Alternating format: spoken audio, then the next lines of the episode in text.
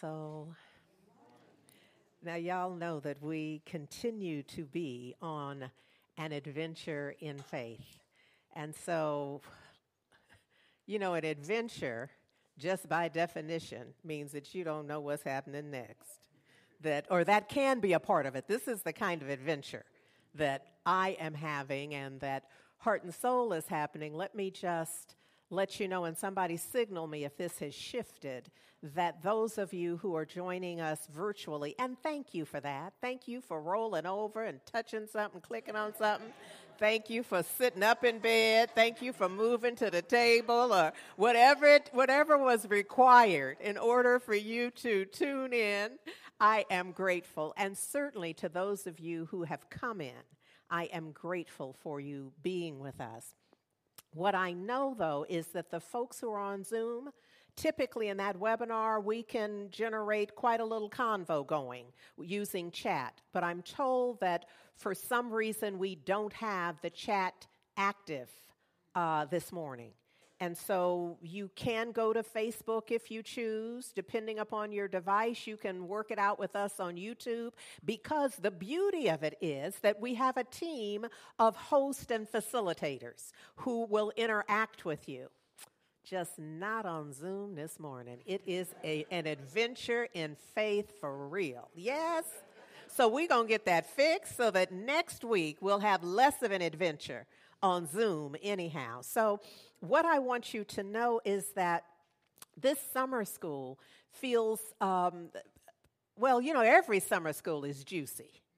But this one, I kind of feel like somebody bring me a, you know, I feel like I kind of need to just dab the corner of my mouth because it's like extra juicy. I feel for a number of reasons. One, because we need it so. Lord, no. Well, let me speak for me. Let me just speak for me and not trying to speak for the masses. I need it so desperately. That in our planning for summer school 2022, we actually had chosen a book. And then as it evolved and we began to see what our best response could be to what we perceive to be our greatest need, we had to switch up the book. And I think we did that a couple of times, actually.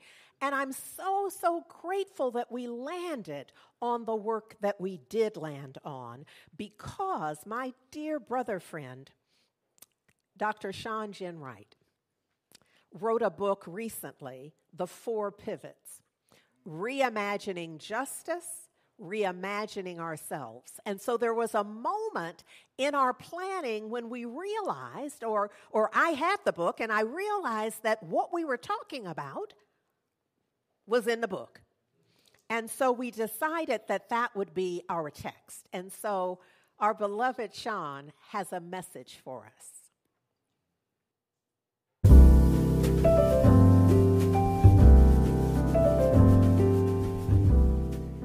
Hey, heart and soul community, just wanted to say hello uh, and how honored I am to have you be reading the, the four pivots, reimagining justice and reimagining ourselves.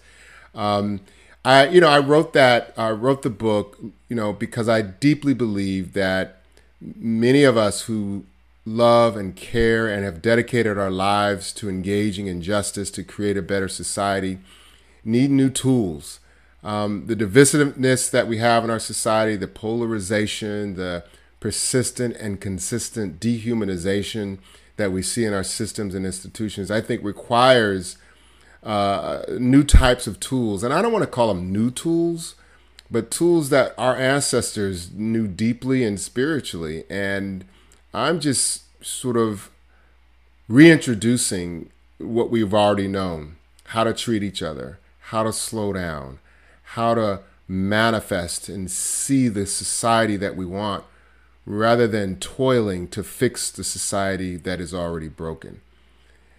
I hope the book really inspires and pushes and nudges your imagination. I hope it irritates you when you engage in mirror work because we know that mirror work is the harder work that requires us to ask ourselves those tough questions about what wounded us about what do we need to heal from. about who we need to be to create the world that we actually imagine. And so uh, I, I, hope the book um, challenges you. I hope it uh, you have deep and engaging conversations, and I hope you have humorous conversations too. I really wanted the book to not be sort of theoretical and only um, you know some of the, my past academic books are only sort of built on theory, but that they that they make sense for our, our daily lives, but also um, the our personal lives and our professional lives. The you know I call them the pivots because you know when we make these subtle changes. Um, over time, it has a profound and tremendous impact, not only in the quality of our lives, but the the capacity for us to be better professionally and ultimately have the deeper impact that we want to see in our in our society. Um, you know, my hope is that um, you know Heart and Soul uh, Summer School um, will join this movement around the country uh, where people are using these four pivots to to usher in a new way of creating, envisioning, and doing justice. Um, my hope is that that every one of you will have a commitment to the four pivots, uh, that you will share these four pivots and really begin to use them in ways that I that that ultimately have that significant impact. Um, I've spoken to people around the country, and you know I've been saying that we have a choice right now as a society we can choose to engage and reproduce trauma in our schools, in our public policy, in our our lack of, of investments in cities and parks and recreations and our communities. We can choose to reproduce trauma, or we could choose to produce transformation. It's our choice. Right now is our choice. And the four pivots gives us permission to do the latter. These four pivots give us permission to reimagine the societies that we want, to have conversations about who we are and, and how we need to show up, to really think about and engage in deeper relationships and creating, cultivating those relationships. But it all requires a commitment to these pivots. And so I'm so honored and just thrilled that you'll be using um, this book and reading this book as a guide to your own inquiry.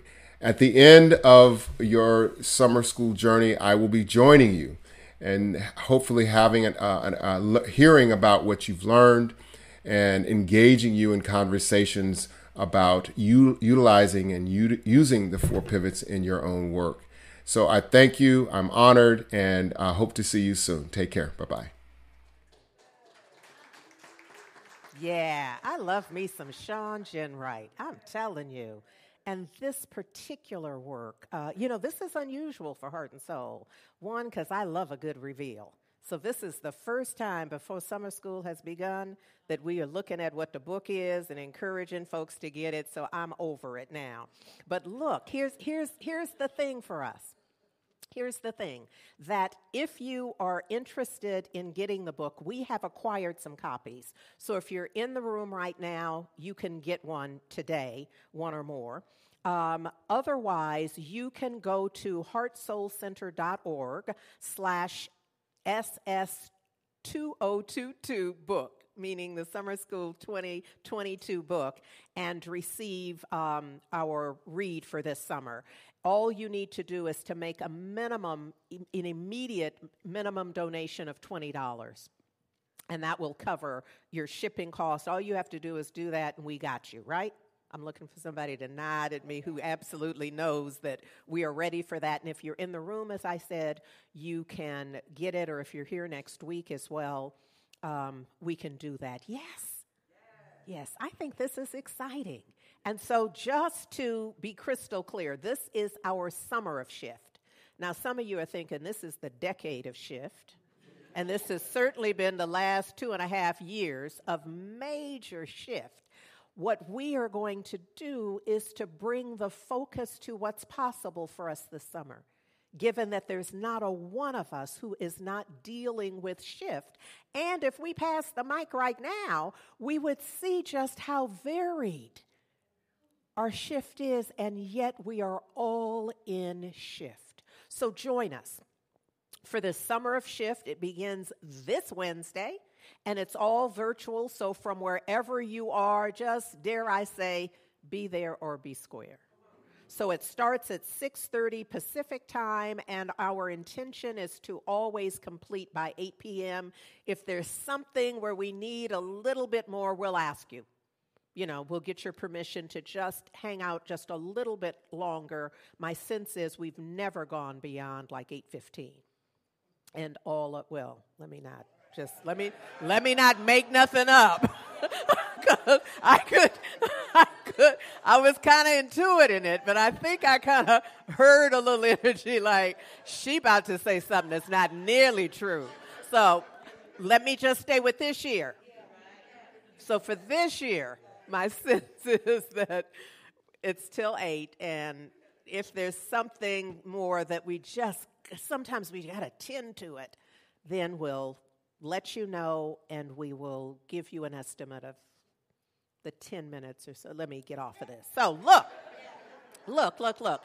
Part of the reason that we are, well, it's not the reason as much as it is the divine intention that we are forever listening, in tuned with, following, being attentive to.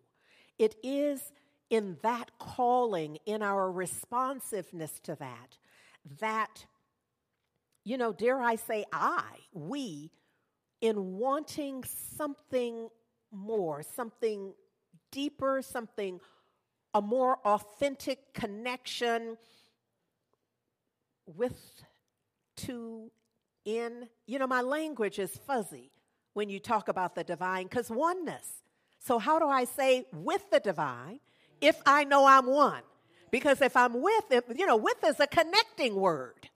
And so it means that I'm connecting my I amness with something else. Well, that ain't what I'm doing. What I'm, I'm just trying to, I don't have the language.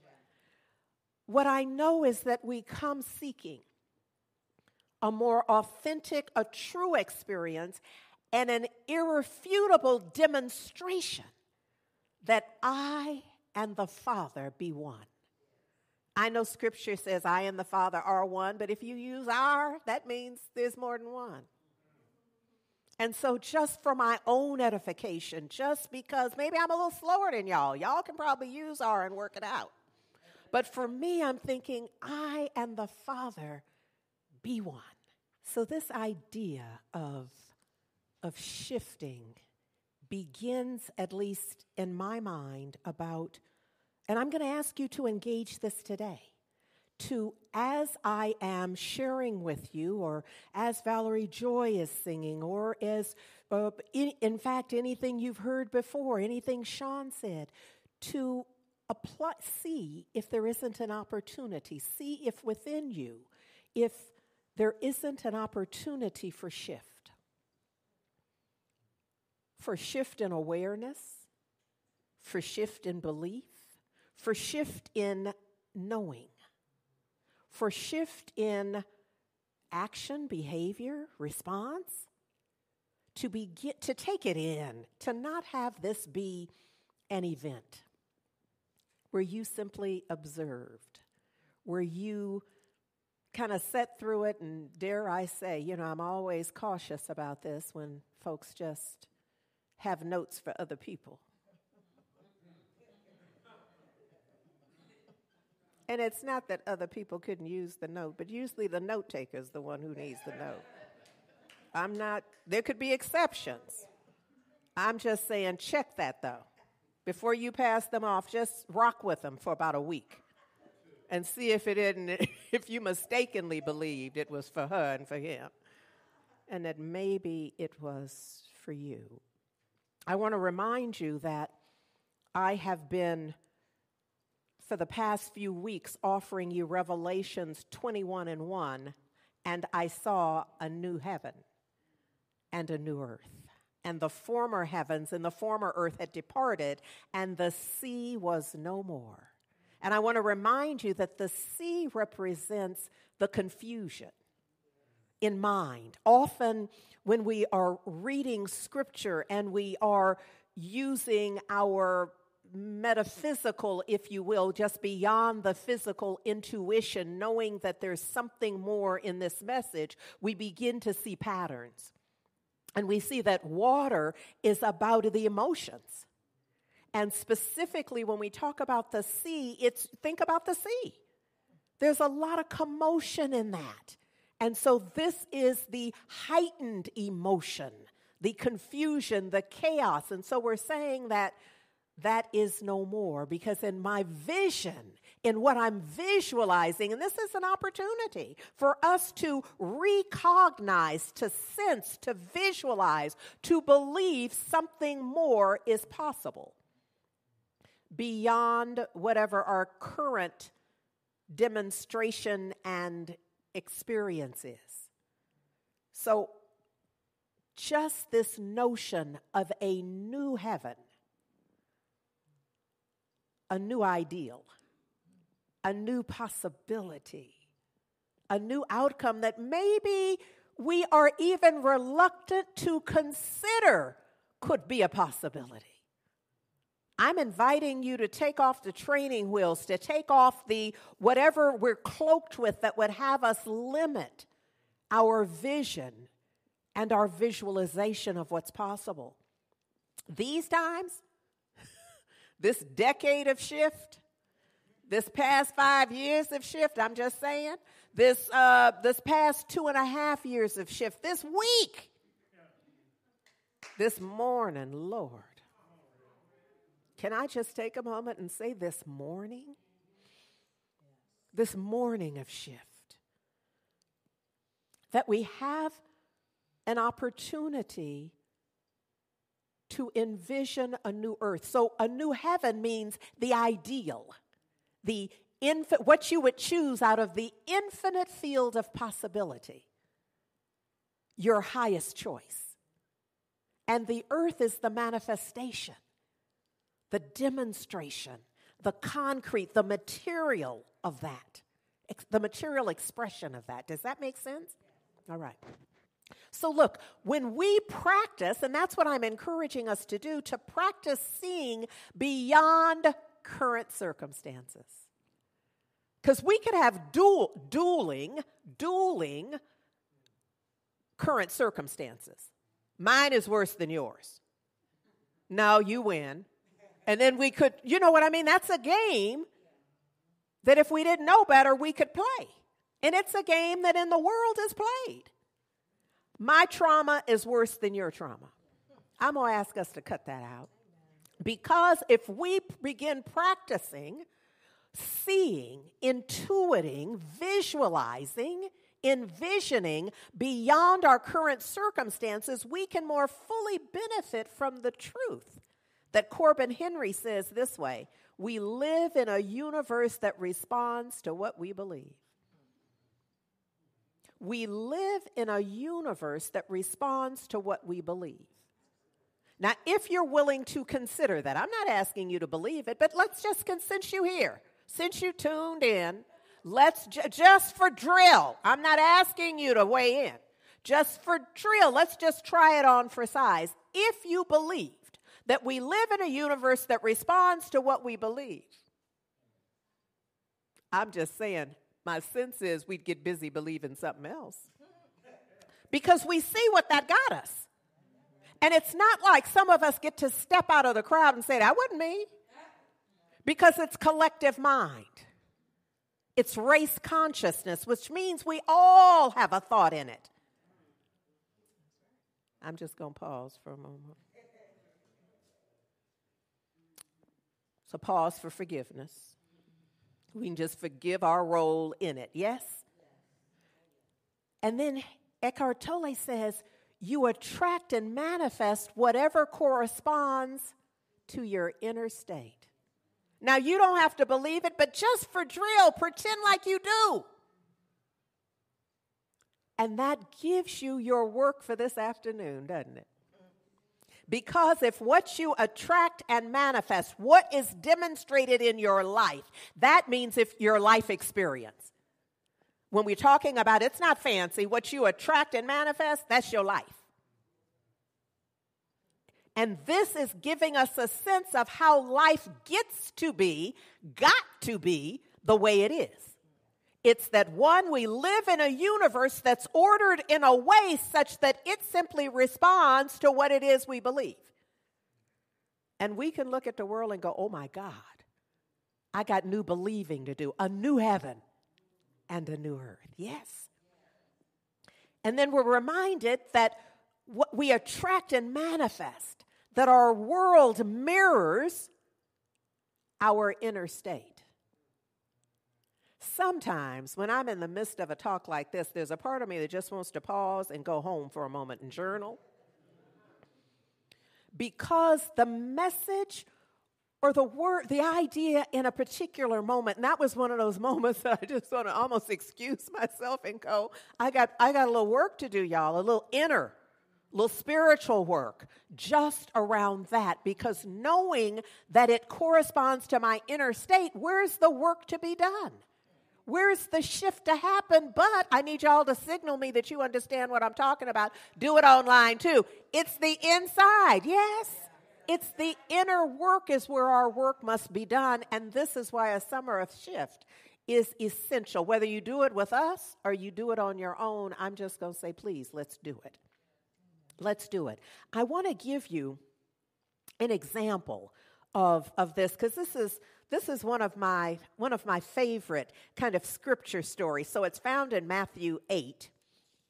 Um, verses it be, the story begins kind of verses 5 through 10 and so hold off for a moment with that slide because i'm going to work my way there thank you so much so look this is when the master teacher yeshua that uh, the world ultimately came to call jesus when he entered capernaum scripture says a certain centurion now, I need to pull over for just a moment and say that anytime it says a certain, to me, I interpret that as saying that there are specific circumstances that are, spe- this couldn't be just any centurion, or the story would be different.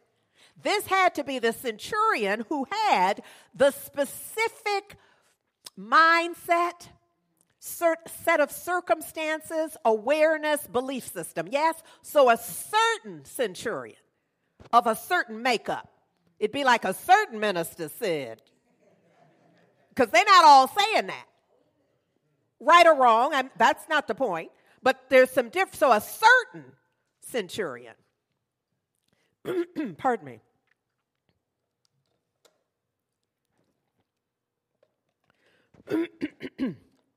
Pardon me, please. It is said, and let me just say that anytime there are quotation marks, I use them lightly because there's just absolutely no way across, come on. But, but that doesn't mean that there isn't value there for us. But I just kind of stumbled when I was going to quote the man because I can't quote the man. But here's an idea that I can offer. All right? So here's the idea. He says to the master teacher, Yeshua, my Lord, my boy is lying in the house and is paralyzed and he's badly tormented. Now, depending upon your favorite version of scripture, your favorite translation, those words will vary, but the idea will be the boy's in trouble. He's not well, he's so ill that I have come to you specifically. Yes? All right.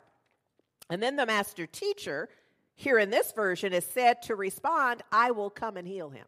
Now, all of this is important because we get to this point where this certain centurion says, uh uh-uh, uh you don't need to.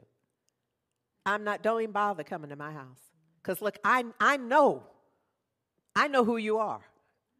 I know you don't need to go to my house in order for this to work. See, I, I see who you are. I know how this works.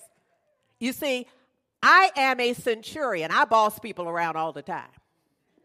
I report to people, I do what they say do.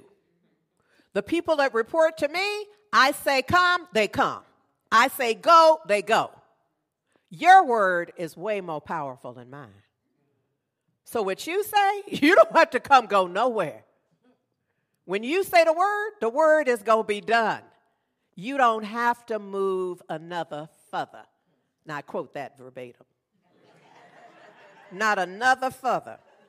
But look, the master teacher then responds to say, oh, oh, oh, you are you a certain centurion. Well, I mean, you know, my version of it. You a certain kind of centurion. Because you know something that people don't tend to know. They think I have to go. They think it requires some pomp and circumstance. They're going to have to light a candle first. We're going to have to all hold hands and circle up first. We're going to have to do some. Is everybody wearing white? None of that. He's like, you, I, you the one who knows that none of that is required. You understand how it works. And because you understand how it works and you believe at the level that you believe in how it works, He's already healed. It's already done. And it is done, he says, as you have believed. He says, Go. I'm reading the little quotation part here. Go. It, be, it is done unto you just as you have believed. And it says, And the boy was healed in that very hour. Now, you see, it doesn't matter to anyone whether you believe that. I just want to be really clear about that. That whether it is or ain't is not conditional on whether you believe it. It is in your life, though. You know, there's not, not any group think around this in a sense that changes your life experience. What changes your life experience is what you believe. So, the master teacher, Yeshua, that the world ultimately came to call Jesus, him exclaiming about that centurion's conscious awareness and his honoring of the divine presence being non local. That you don't have to bring it nowhere in order for it to work. That it's working wheresoever. And that he also that he was acknowledging that the centurion seemed to understand the power in the law and the way it would respond to the master teacher's word. And that all of this revealed what? The cent- that centurion's receptivity to truth. And that's really what I want to get to is our receptivity to truth, which I'm going to declare can include the degree to which we are willing to shift. Our receptivity to truth means when we, or an example of it could be that when we have new information, we behave differently. When we believe the world is flat, we kind of act like it's flat. It's stuff you don't do, places you don't go. When you get new information that that's not the case, it opens up a new world for you. For some people, can, can you see in there that that's not everybody's experience? But the key is here this idea of this notion of receptivity to truth. The degree to which you are receptive to the truth when you hear it. And nobody can make you. But that's an inside job again. That's something that you want to put you in charge of. Why? Because it is done unto you as you believe, while you are yet believing. So, in the glossary, in the Science of Mind glossary, receptivity, Ernest Holmes defines it as the power or capacity of receiving impressions. So some of us are like closed off. I ain't hearing that. You know, we like a kid. You know, like mm, I can't. If I cover my ears, that means you didn't say it. It's not a thing that I'm taking in at all. The quality of being able to absorb, to hold or contain your capacity My prayer is that that's part of our intention for the summer for our summer of shift. That our capacity to love, our capacity to see each other, to hear each other, to connect, to know something more, our willingness is all engaged. Because why? The universe is responding to us all the time. I know we act like just when we are in an aware moment, when we need a parking place, when we need to not be late and, you know, have the negative consequence of late. But it's responding to us all the time with all of our thinking, particularly the, the groove that we cut in our thinking. It's not responding to a thought we had about winning the lotto without buying a ticket. You know what I mean? They're, thoughts we have. If I had a million, you know, mm. but it's the groove we cut in our consciousness, the train of our thinking, the consistency of it is what it's responding to, if you will. And it's constantly engaging us on every level. Here's the key Spirit can only give us what we can take. So you see, the centurion, well, on my block when I was growing up, the boys, the fellas, had a saying you got to bring some to get some. And I'm not going to try to interpret that for you right now what, in terms of how they meant it on the block. But for my purposes, metaphysically speaking, it's this idea that the centurion had to bring a level of understanding and belief. Can you go with me with that? That the, the master teacher was simply the master teacher. He had whatever power, whatever intuition, whatever insights, whatever he was working with, he had always been working with that. He didn't get nothing new for the centurion. But the centurion had to bring something, had to bring like a level of understanding, a level of willingness, a, a, a capacity. Yes. Yes, because look, Ernest Holmes says spirit can only give us what we can take. We are the vessel. So if we're a little thimble of consciousness, then no matter how much it's pouring out, no matter how much is available, well, I don't know, because some of us have been in situations where, where we've proven that where we decided that what we were going to ask for was X. And we felt like, whoo, you know, it was kind of X plus two. And we're like, whoa, that's a lot. And then we get up in there with our X plus two that they agreed to, and you realize they playing X squared. But that wasn't your consciousness. So it can only give you and we would realize even if you somehow accidentally get it, you can only keep what you, by right of consciousness, can accept.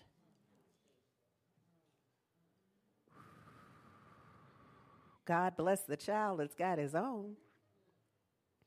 The rich get richer.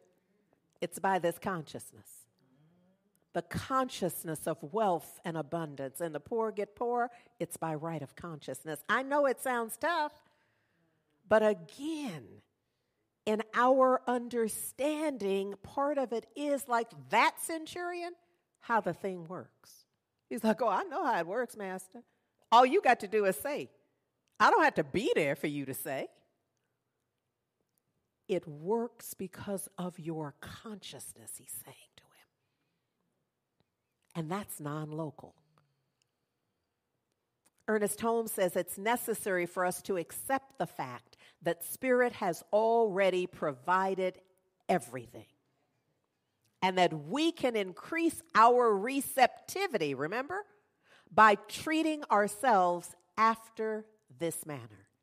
And he says this that there is within me that which knows, understands, accepts, believes, recognizes, embodies. I know and I know that I know. I believe and am conscious that I believe. This is the centurion unveiled. You know, we've just stripped down to what is he walking in. That's why it had to be that centurion and not the other one that would need him to come go. Yes, is this? We're saying, I am confident of the power of my own word and have implicit reliance upon the truth. I expect the truth to operate. That's Ernest Holmes, but he is saying what the centurion said and what he expressed. Yes. Oh, y'all, y'all gonna have to do better. Somebody gonna have to say something to me because I'm up here like working this out. Um,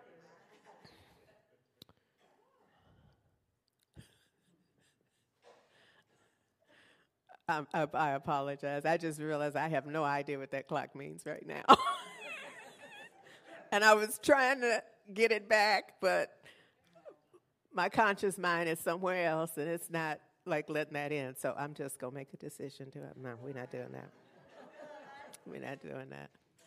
Um, mm, mm, mm. This isn't a retreat, is it? We're going to treat it like a Sunday service and not a retreat. Okie dokie. Um, okay, so look at here. Look at here. Here's what we're going to do. Okay.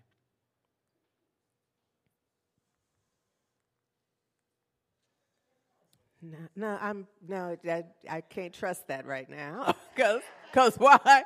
I'm a certain minister, and and I know not to even go there right now, but I appreciate the vote of confidence. It's just slightly misplaced this morning.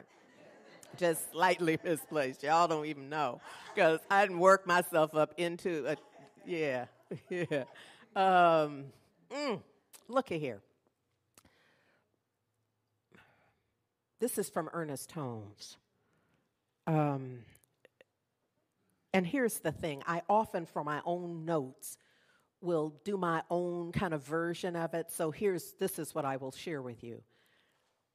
And this is um, it, maybe it will help. But maybe allow your eyelids to close and just hear my voice if you're willing. If you or your, if your receptivity is is open. If you're open to and receptive to this idea that I'm going to read it in first person so that you can allow it to just sink in according to your willingness.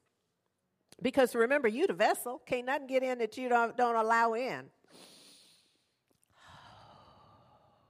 And so I know, since I know the truth of my being, I will no longer hinder nor retard my good from coming to me.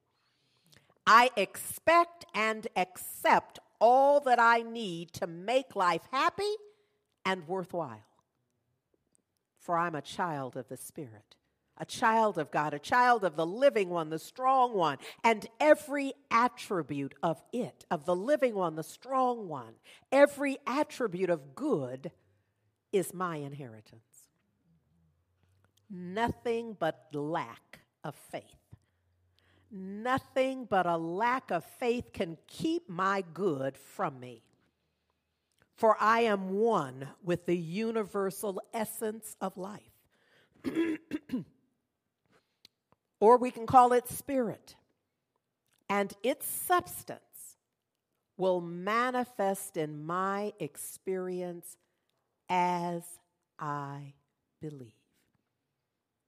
No longer will I go for my good carrying only a dipper or a thimble or any container that is smaller than my heart and my consciousness.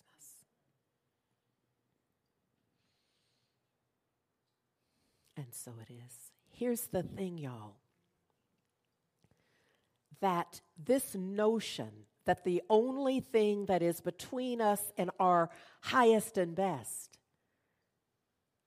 is our lack of faith is the stories that we tell ourselves about why we're not worthy, why not, how not. Some of us got whole, you know, we've developed the whole spreadsheet, the whole grid on the matrix is set up, pardon me, on how it's not going to work for me. And all around you, it's working. All around us, it's working. There are those who know, and Rickie Byars wrote a song about this, but there are those who know that right inside our pain and our weakness is the seed of something greater. Now, the one who doesn't know that is often doomed to be depressed, desolate, and just go into a downward spiral. And that's it just is. Here's the thing for the one who understands how life gets to be the way it is, for that one who can come to herself, himself, that one can realize that within this very experience, this darkness that I'm experiencing right now, is the seed of something greater. And that if there is any shame of not choosing higher and all the disappointing moments, and there are plenty, the wise folks know and allow them to fade into God. That it's not that stuff hasn't happened, it's not that it hadn't been awful and even worse than awful. It's whether we have the capacity and are willing to be in the capacity, living in, acting in, being in the capacity of allowing it all to fade into God. Why? Because we know that no mistakes have been made in God. That all of the ways that we seem to fail, it all fades in to God.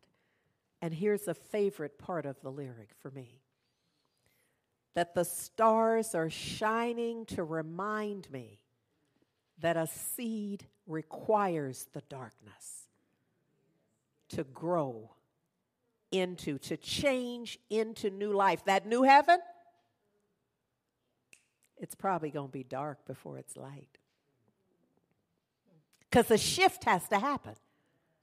A seed requires the darkness to change into new life. God is the gravity. Somebody needs to know this right now that God is the gravity that holds me together. Inside my pain is the seed of my strength.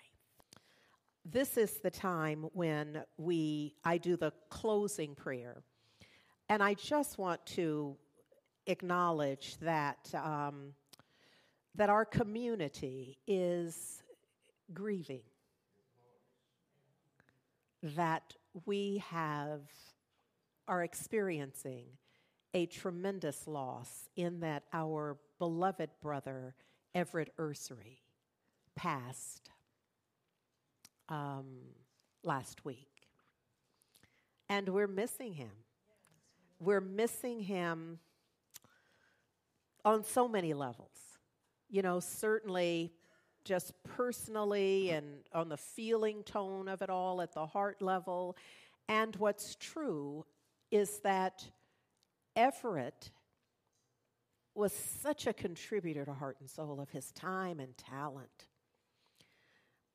And so there's there's so much that he touched. There's no way to come in here on Sunday that you if you didn't see Everett, that would be unusual. Let me just say that. It would be unusual to not see him here.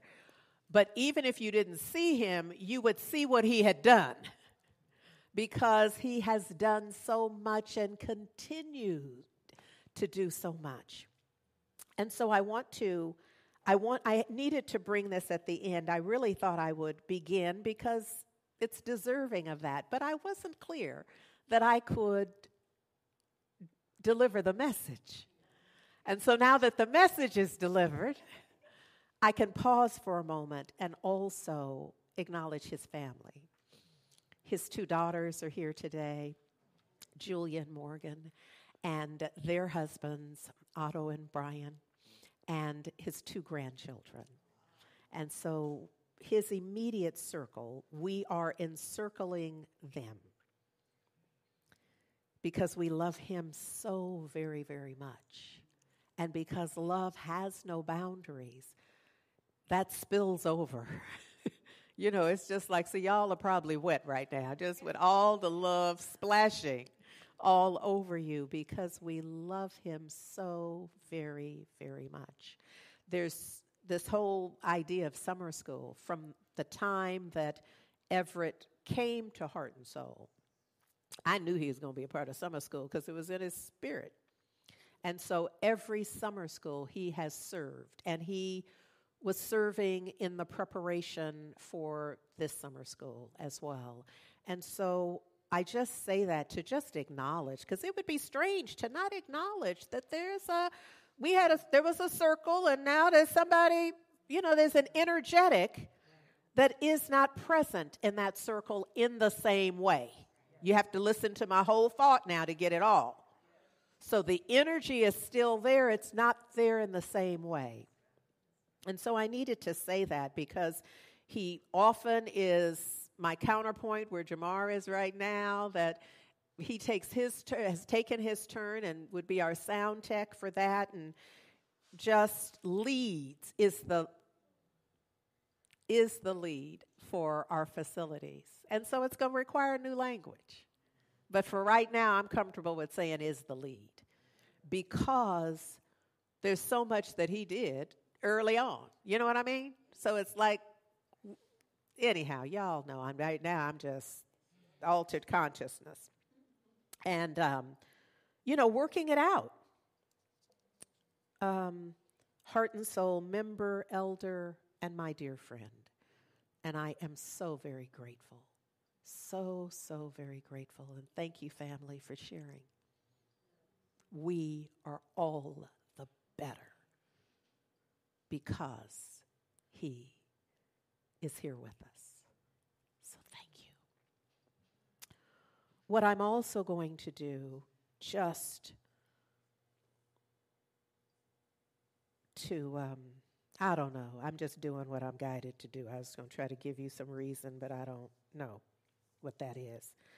That um, I'm going to, I close in prayer now, and um, from time to time I'll read a prayer. Sometimes it'll be Ernest Holmes or whatever. Today it's Everett Ursery's prayer. This is a prayer that he wrote for the purpose of it worked okay when I was at home reading it. This is a prayer treatment that he says is for ongoing, ongoing, ongoing unfoldment of life purpose. And so I'm sharing that. Everett wrote, There is only one life. This is the perfect life of divine spirit. This perfect life is all life and exists from everlasting to everlasting.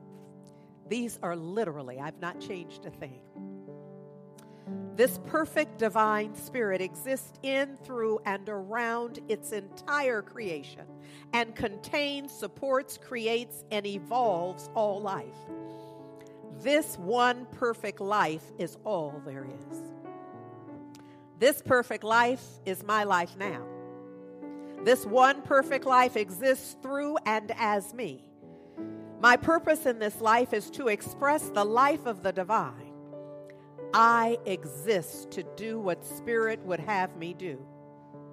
Be what Spirit would have me be and say what Spirit would have me say. I accept this unity as the reality of my life and indeed the reality of all life. I give thanks for the knowledge that my life is the life of Spirit. My one life purpose, purpose is to express the life of Spirit. I proclaim that Spirit is all love, all grace, and all that is good. I accept that Spirit is continually creating and manifesting through its creation. I am sustained by Spirit. I am guided and protected by Spirit. My life purpose is to express Spirit in all that I do and all that I am. I give thanks for my life and for all life. I give thanks that I am a part of the whole, which is the ever evolving creation of spirit. I give thanks for the love of my life, for the love that is creation. I am grateful for everything because I know that God is love. I release this prayer into the perfect activity of law, which always affirms the good and I seal it for all time. Amen. And so it is. Everett submitted this on May 26th of this year. I'm here to remind us that love matters.